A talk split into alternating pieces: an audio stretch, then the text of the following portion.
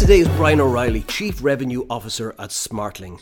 And prior to taking up his current role, Brian worked in various sales and business advisory roles, including stints at EY and Accenture. He's currently member of the Revenue Collective and a mentor at First Round Capital. He has an MBA from the London Business School and a first class degree in digital media engineering from Dublin City University. Brian, you're very welcome to the podcast. Thanks, Paul. Thanks for having me. Brian, it's an impressive CV. But I have to ask you first of all, what is it that Smartling do? Uh, it's a good question. Uh, so we operate in uh, a pretty niche space. We operate in the translation space. So if you think of uh, Lyft, British Airways, Tesla, Volvo, if you go to any of their websites or use any of their apps in a language that's not English, that experience, that digital experience, is powered by us both the software and the services side, the services being the professional translation.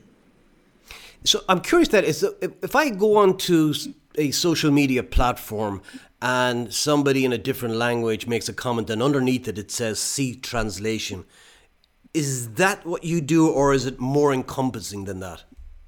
That, that's a, that's uh, adjacent to what we do. So um, if you go to tesla.com and you toggle to a language that's not English, that displays a different experience, right, in French or Spanish or whatever the other language is. So the translations are professionally done. So we do that. We organize the workflows, the routing of the English content to the translators, and then pushing it back.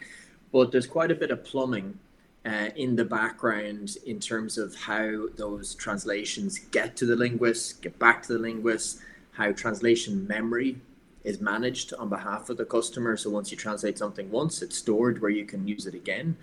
Um, so it's it's enterprise grade translation software and services. What you're describing on social media is pure machine translation, right? Um, where you can use Google Translate or there's lots of different MT or machine translation engines out there. And Smartling uses some of those as well. But the bulk of work that we do uh, companies want professional translation. You know, like Tesla, for example, they don't want the front page of their website in Spanish to be translated by a machine. Makes sense. Makes sense. And I'm curious, what is it about Smartling as, firstly, an organization, and then secondly, in terms of the challenges that working in this business presents? What was it that attracted you to it? So I was actually a Smartling customer when I worked at AdRoll. Um, so I was very familiar with the product. Um, I really bought into the mission. So the, the mission of the company is to help uh, businesses bring their product and services to international audiences. So you know it's a pretty it's a pretty cool mission. Um, probably slightly more compelling than selling ads at AdRoll. Uh, no offense to the AdRoll viewers. Um, and and yeah, you know, you're solving a very real, tangible problem that can have a very very big impact for the, the businesses you're solving those those problems for. Um, and yeah I, I, got to know the smartling team while working at adroll you know really appreciated uh, the culture uh, the existing culture there. Um, and yeah when the opportunity came up to to, to join I, I jumped at it. Mm.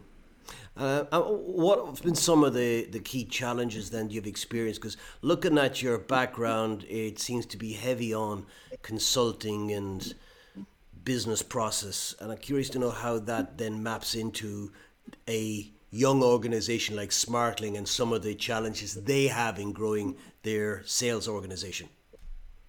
Yeah. I mean, it's a good question. You know, I think my the, the less interesting or the less exciting half of my career when I was a, a management consultant. Um, there, there certainly is relevance there, and there certainly is good um, training that I got there that is applicable to um, uh, to Smartling and to AdRoll. But you know, there, there certainly are major differences, major differences from a cultural perspective, major differences from a um, you know, the speed at which we make changes, the speed at which we make decisions, the, the lack of red tape. Um, and, you know, I think when I joined AdRoll back in 2012, I really opened my eyes to um, to this other world of businesses that you know make decisions uh, on a Monday and execute them on a Tuesday. You know, whereas when I worked as a management consultant, I was typically working for a very big businesses where decision making just because the, the organizations were so large was was much slower. Mm. Um, and yeah, in terms of some of the challenges we faced, you know, the the Smartling sales team is of quite a standard SaaS B2B sales structure. We have a sales development team, an executive team, and a pre-sales technical team on the on the sales side. And on the customer side, we have customer success, account management, and sorry, and um, and some technical folks that sit on the the customer side. So you know, a lot of the the challenges we had, um, there were some process challenges that we we were able to smooth smooth out. Um, we re-architected some of the reporting and some of the dashboards that we we were looking at. Um, we beefed up our approach to learning and development and training. Um, and the fourth pillar was around um, some of the tools that we used as well. Uh, mm. Just we re-architected some of the the tooling. Mm. That's your consulting coming out, by the way. As soon as you said fourth pillar and re-architect, I, can, I can now see the yeah. brain going. Okay, do that. But that said, there's got to be to me like, growing a sales organization is like trying to herd cats uphill. In that it's hard to find good talent, then you have to grow them uh, they have to learn and they moved through different roles and they have their own expectations from a promotional perspective.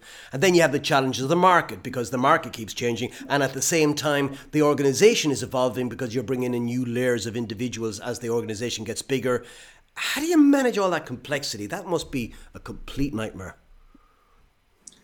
Yeah, look, I think that the key to managing the complexity is is actually linked to one of Smartling's values which is dream big, start small.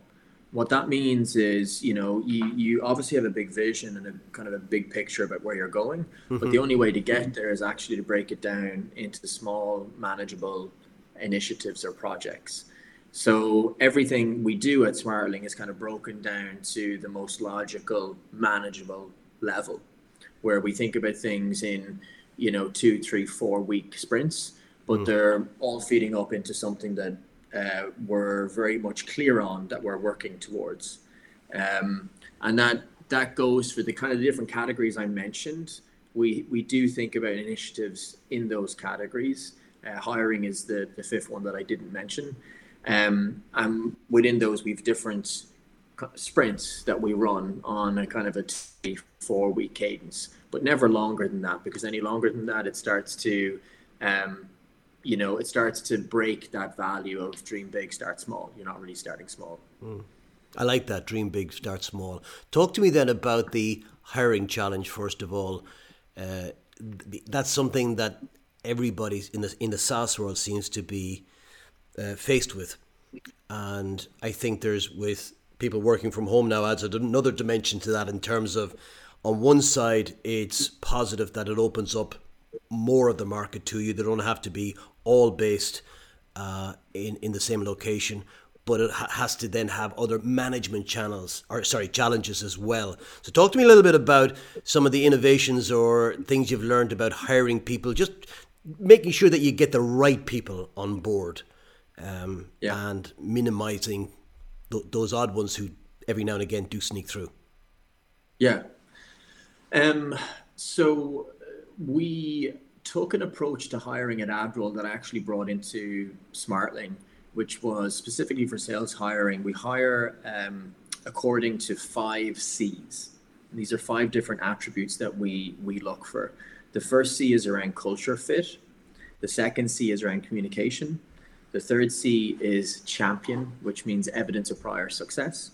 The fourth C is coachability, and the fifth C is career path right? To make sure that you know someone is really committed to uh, a sales career, um, and and those diff categories are weighted slightly differently, right? Culture and um, uh, evidence of prior success are particularly important to us.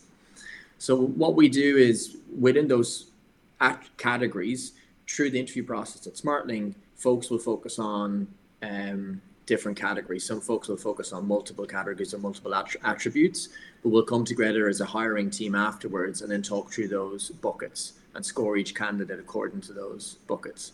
And what we have seen is uh, in the data at AdRoll and now in the data at Smartling is there is this correlation between the folks that score very highly in certain categories and then go on to be successful. And we just learn from that, you know, we just take a data driven approach mm. to that. Mm. We also have a set of about 15, 20 questions per attribute that the interviewer can select from. Um, you know, you obviously want to make it feel natural and not scripted. So, you know, we give folks the either the freedom to look through the questions and be inspired by some of the questions, or they can ask some specific questions from uh, from the list.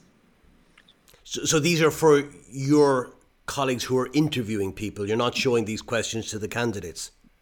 Correct. Got it. Yeah. I just thought for a moment you were saying, here, have a look at these questions. Which one would you like to answer? yeah. that would be a very unique take. I think you'd have a.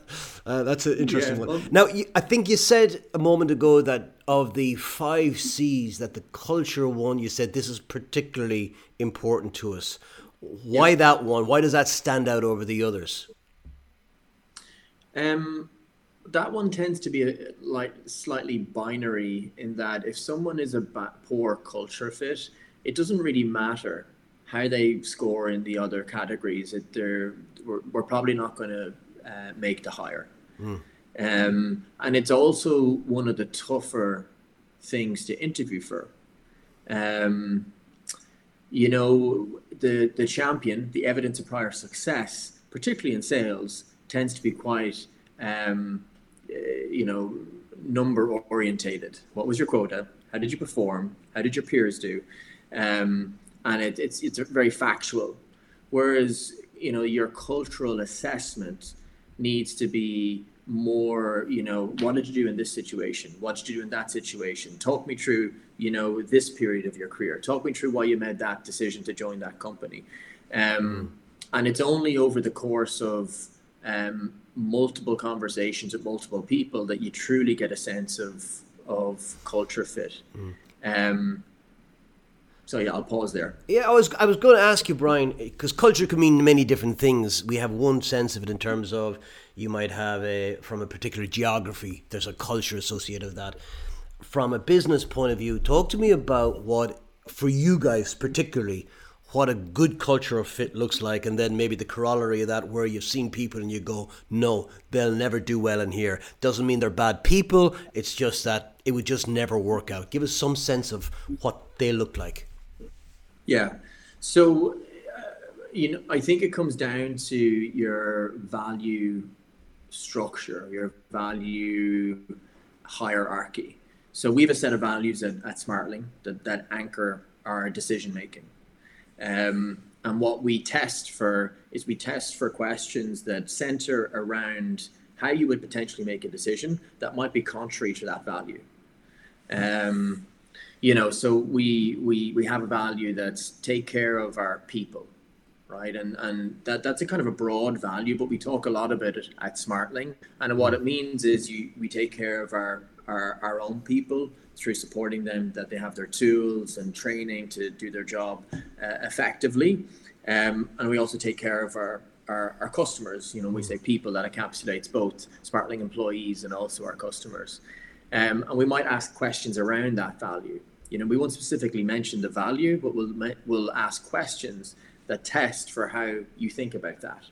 Um, in the challenger sale, which I'm sure you're aware of, um, you know, someone who might be a lone wolf, that persona, um, you know, that value of taking care of our people and thinking about, uh, you know, our teammates uh, might not resonate with them. You know, for them, it might be all about their number, their goal, and I'm going to, you know, bulldoze everybody in between me and, and achieving that goal. That would okay. be contrary Got to it. that value. Yeah. Actually, I want to just stay on this point for a moment because I think this is really interesting because you mentioned about the lone wolf. And I can imagine an organization where you bring people together and you, you create a culture through the environment, through practices, through how we speak to one another. Then what happens? Something comes along like a pandemic, and now everybody's working from home. And I'm just wondering if you're finding people actually need to develop not lose sight of the community spirit, but develop also more of that independent lone wolf. Because if they don't, then they just may feel like a fish out of water because they they need that social contact. I'm curious to know what you've seen in the organization like that. Sure. So I think um, I think certainly auton- autonomy is important, um, and and accountability is important when you're working remotely. Um, and you know, the big shift for people was around, you know, every day I had a rhythm. I got up at a certain time, I came into the office and I started working. That rhythm dramatically uh, changed when I they, people had to work from home. And people sometimes don't associate home with work, you know, so there there was an element of this, you know, significant shift in rhythm that needed to to happen. Now, you know, whether you're you, whether you're a lone wolf or not, I would kind of put to one side. Um, I think you needed to really inf- re- reflect on you know your own set of responsibilities, um, your your own objectives, and then figure out okay in this new environment in this new rhythm, how do I achieve those things? Um, I, I would link that a little bit more tightly to things like accountability um, and things like ability to operate with a level of autonomy, which means that you know you're not in an office where your manager is sitting beside you. You know, you're at home, you're managing your own schedule, you're managing your own um, uh, environment. Um, so I probably uncouple those two things, and I think you can be still be you know the challenger profile and the challenger sale. Um, and be successful at home. Yeah. Yeah. So I think what you're saying is there's a difference between the lone wolf trait, which is an instinct, versus the ability to work auto- autonomously, right? Or be able to yep. work on our own for periods of time, or to find some other way of getting that need for social contact met. Yeah. Yeah. And, you know, I think, I think, you know, do you inherently care about your teammates. Yeah. You know, lone, lone wolf will, uh, you know, when, when you drill into it, uh, they will be less caring or less aware of the team mm. than some of the other profiles that, yeah. that are mentioned in, in yeah. the challengers. There. Mm. That's interesting, Brian. Then I'd like to explore with you a little bit around. You mentioned accountability a moment ago. And accountability is is, is always a difficult thing to achieve in groups and in teams. Although I think team environments can kind of create a, a, an accountability context for groups. However, now that now that you've got people dispersed and, and working from home, how how does that accountability how has it changed? I guess, and how have you adapted to that change of making sure everybody's accountable to themselves, to each other, and then to the corporate goals? Yeah, so, look, I think there's there's two two things that are key here. The first is around expectation setting. So, you know, whether you're a manager or an individual contributor, are you clear on what you need to do? Are you clear on what success looks like? And that's the first thing. You know, I think when we shifted to this remote working environment, um, I think re-baselining or resetting expectations on what each individual um, needed to do to be successful was one of the first things we did at Smartling. Um, secondly, I think you, we need to be very clear on, you know, what are our processes? You know, how, how do we do certain things? And are we supported both from a tooling and a training perspective to execute on those processes? Um, and that was the second piece because there are some processes that might happen in the office that, that work because if you know I hit a, a snag, I'll just ask the person beside me. Uh, that doesn't necessarily work in a ro- remote environment. So being a little bit clearer on what the actual processes are and how we're enabled to execute on those processes mm. was the second thing we, we did at Smartling. The third thing was was really around communication. You know, we, we kind of took a step back and thought about well, how do we speak to our team on a regular cadence? How do we um, commu- what is the frequency that we communicate to the group on, and what is the communi- frequency that we communicate uh, to each other as individuals. Mm. And and how has that uh, frequency of communication changed, and is there a different tone to it? I think it's more deliberate.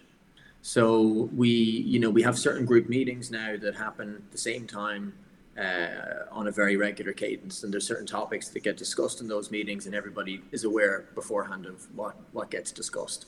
Um, so you know those those meeting times and that the content of those meetings is uh, considered tradition now. You know they they happen very very consistently. Um, you know, I can't recall when some of those meetings didn't happen. Maybe you know over the Christmas period, for example. Mm. Um, and then secondly, I think there's a heightened level of awareness around um, just checking in with each other. You know, if you haven't heard from someone in a while, you're just pinging them saying, "Hey, um, how are things? How are you getting on? Do you want to grab a virtual coffee?" Um, and and doing things like that, and just kind of keeping that top of mind, both for the management team and for the individual contributors. Mm.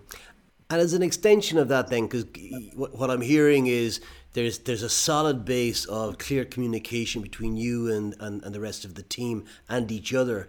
In terms of keeping people motivated, are there what are the kind of things that you're doing to keep people on track, part of the team, and feel part there of the of, of the Smartling story as it evolves. Yeah. So in, in those meet, meetings that I I mentioned, um, you know, certain certain things that we do, like for example, um, around recognition, that um, you know ensures that we're celebrating the right things um, across across the team, and there's a few different dimensions to those. Um, you know, we we have rethought the way we do social events. For example, we you know sometimes do a virtual wine event. Um, you know, uh, whatever event we think we can do virtually. You know, we probably tried it at this point, and we try to do those on a on a regular cadence, both at a regional level and also at a global level. Um, and yeah, you know, and then there's just a kind of a regular drumbeat of, of email communication as well, trying to keep everybody yeah. updated on what's going on. Um, and, and, where we can link it back to the values. Uh, I, am smiling, Brian, because when you mentioned the virtual uh, wine event, what popped into my mind was something I saw on TikTok recently. Was this guy? He was getting ready for a virtual meeting, and he ha- he had his mug, and he cut off the little tag that you get on tea bags with a string attached to it. He cut it off at the tea bag and then he stuck it on the inside of the cup so there was this tag hanging over the side and it looked to all intents and purposes like there's a tea bag in it you, you'd make that assumption. and then he gets a can of beer and he fills up this mug with the beer. but everybody thinks he's drinking tea. I just thought that was a um, an interesting comment on, on maybe Friday meetings. Top, but uh, listen, in terms of then scaling a business and the challenges you face, I noticed that you're structured, what you said at the beginning, the sales organization is structured along kind of traditional predictable revenue model of SDR, BDR, AE, and so on. And yep. so beyond that, then where do you see some of the challenges of scaling a fast, hyper growth business like Smartling, and then how have you adapted to those challenges? Yeah. Um, I think you know. I think the first challenge that I'll mention is probably around uh, sales development. In that, um, it is becoming uh, a very noisy um, outbound channel for executives. You know, if you're a head of marketing or head of product or head of engineering, um, there are a lot of people now that are trying to reach you through whatever channel they can, whether it be email, social, uh, sometimes phone, um, and and that that poses you know very significant challenges for the the BDR the SDR who are you know trying to do some of that that outreach. And one of the things that we spend a lot of time thinking about at Smartling is how do we differentiate, right? How do we differentiate our go to market so we actually get the person's attention? Mm. Um, and it's, you know, with tools like Outreach and SalesLoft that really help with uh, scaling your outreach efforts, the, those channels become increasingly uh, hectic for mm. those executives. Uh, so that's the first thing I'll mention. Um, the second piece is, you know, one thing that we we have um, uh, we emphasize a lot at Smartling is finding the balance between art and science in sales.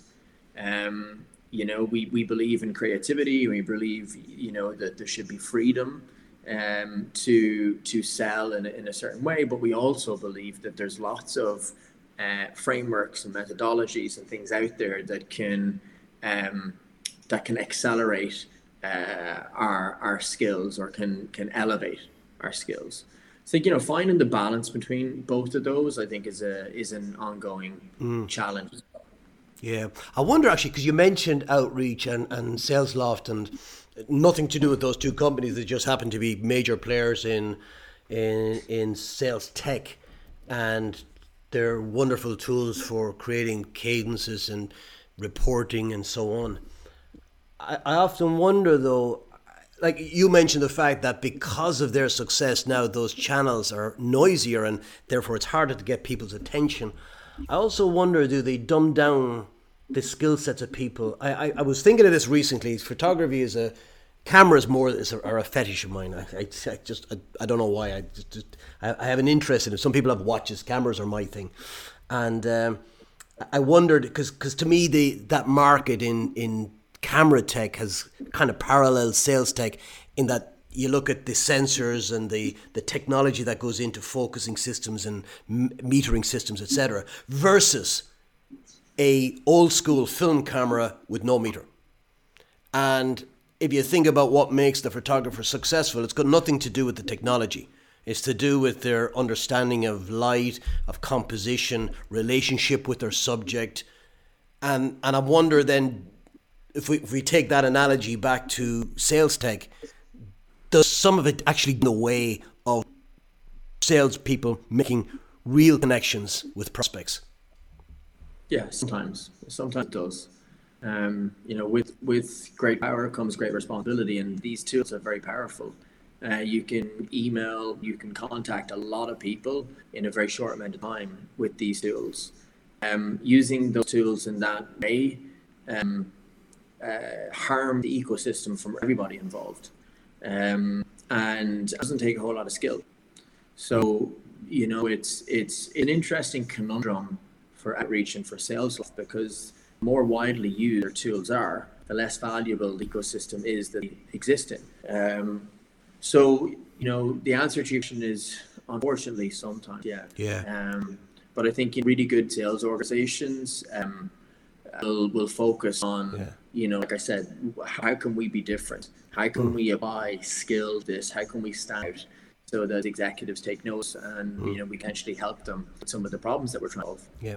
And so as you look forward the next six months or so, we know that, that those channels are going to get less noise. And yep. therefore have to, as you said, follow ways of getting the attention of your prospects. What are the things that you're looking at that you feel are maybe just that little bit different and that make, or you're already doing and you can say do work? Yeah. Well, you know, these things are cyclical, you know. Um, email uh, be in vogue. Um, for a period of time. Then we might switch direct mail. We might switch to display advertising or paid search, social. Uh, you know, we might focus organic. So there's a lot of different ways to reach folks from an inbound and outbound active. And like, you know, the really good revenue operate aware of these goals, and they said the arbitrage but exists. Mm. Um, we certainly will like see a much more emphasis on mark orientated activities where we draw the buyer in to tell they're interested, as opposed to um, that more kind of traditional outbound approach where you know you're you're pulling.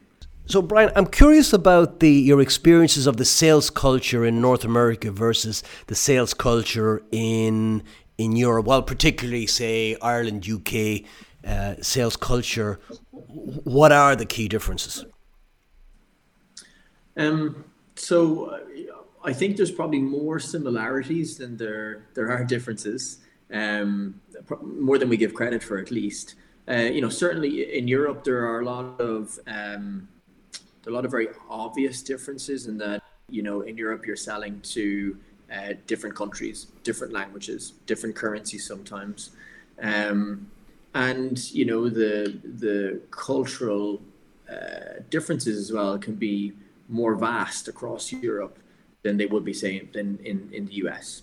And there are cultural differences depending on where you're selling in the US as well. But you know, I think there there uh, there's a higher degree of variance. I think in in in Europe. Um, you know, I, think sales as a career um, is probably more common in the in the US. Um, you know, it's probably existed a little bit longer as a career in the US, and maybe mm. it's a hmm. little bit more sophisticated uh, in the US. But you know, we're certainly catching up in in Europe, mm. um, and you know, tech sales in in particular is becoming a very uh, popular job, particularly with a lot of the tech companies that are head have their headquarters in Dublin. Mm. Yeah, I, I I think that's an interesting connection between them. That I think the what's helped ours evolve a lot are those American SaaS based companies who set up in Ireland, particularly where you've now got thousands and thousands of reps who've come through those organizations and have learned. So I think the last few years have brought them a lot closer together. Uh, yeah. interesting. Brian, I'm, I'm sorry to say we are up on time. I could talk to you all day. This is really fascinating. Uh, I want to thank you so much for being my guest today and, and taking time to talk to us. I really appreciate it. Brian O'Reilly, thanks for being my guest. Paul, thanks very much for having me. Cheers.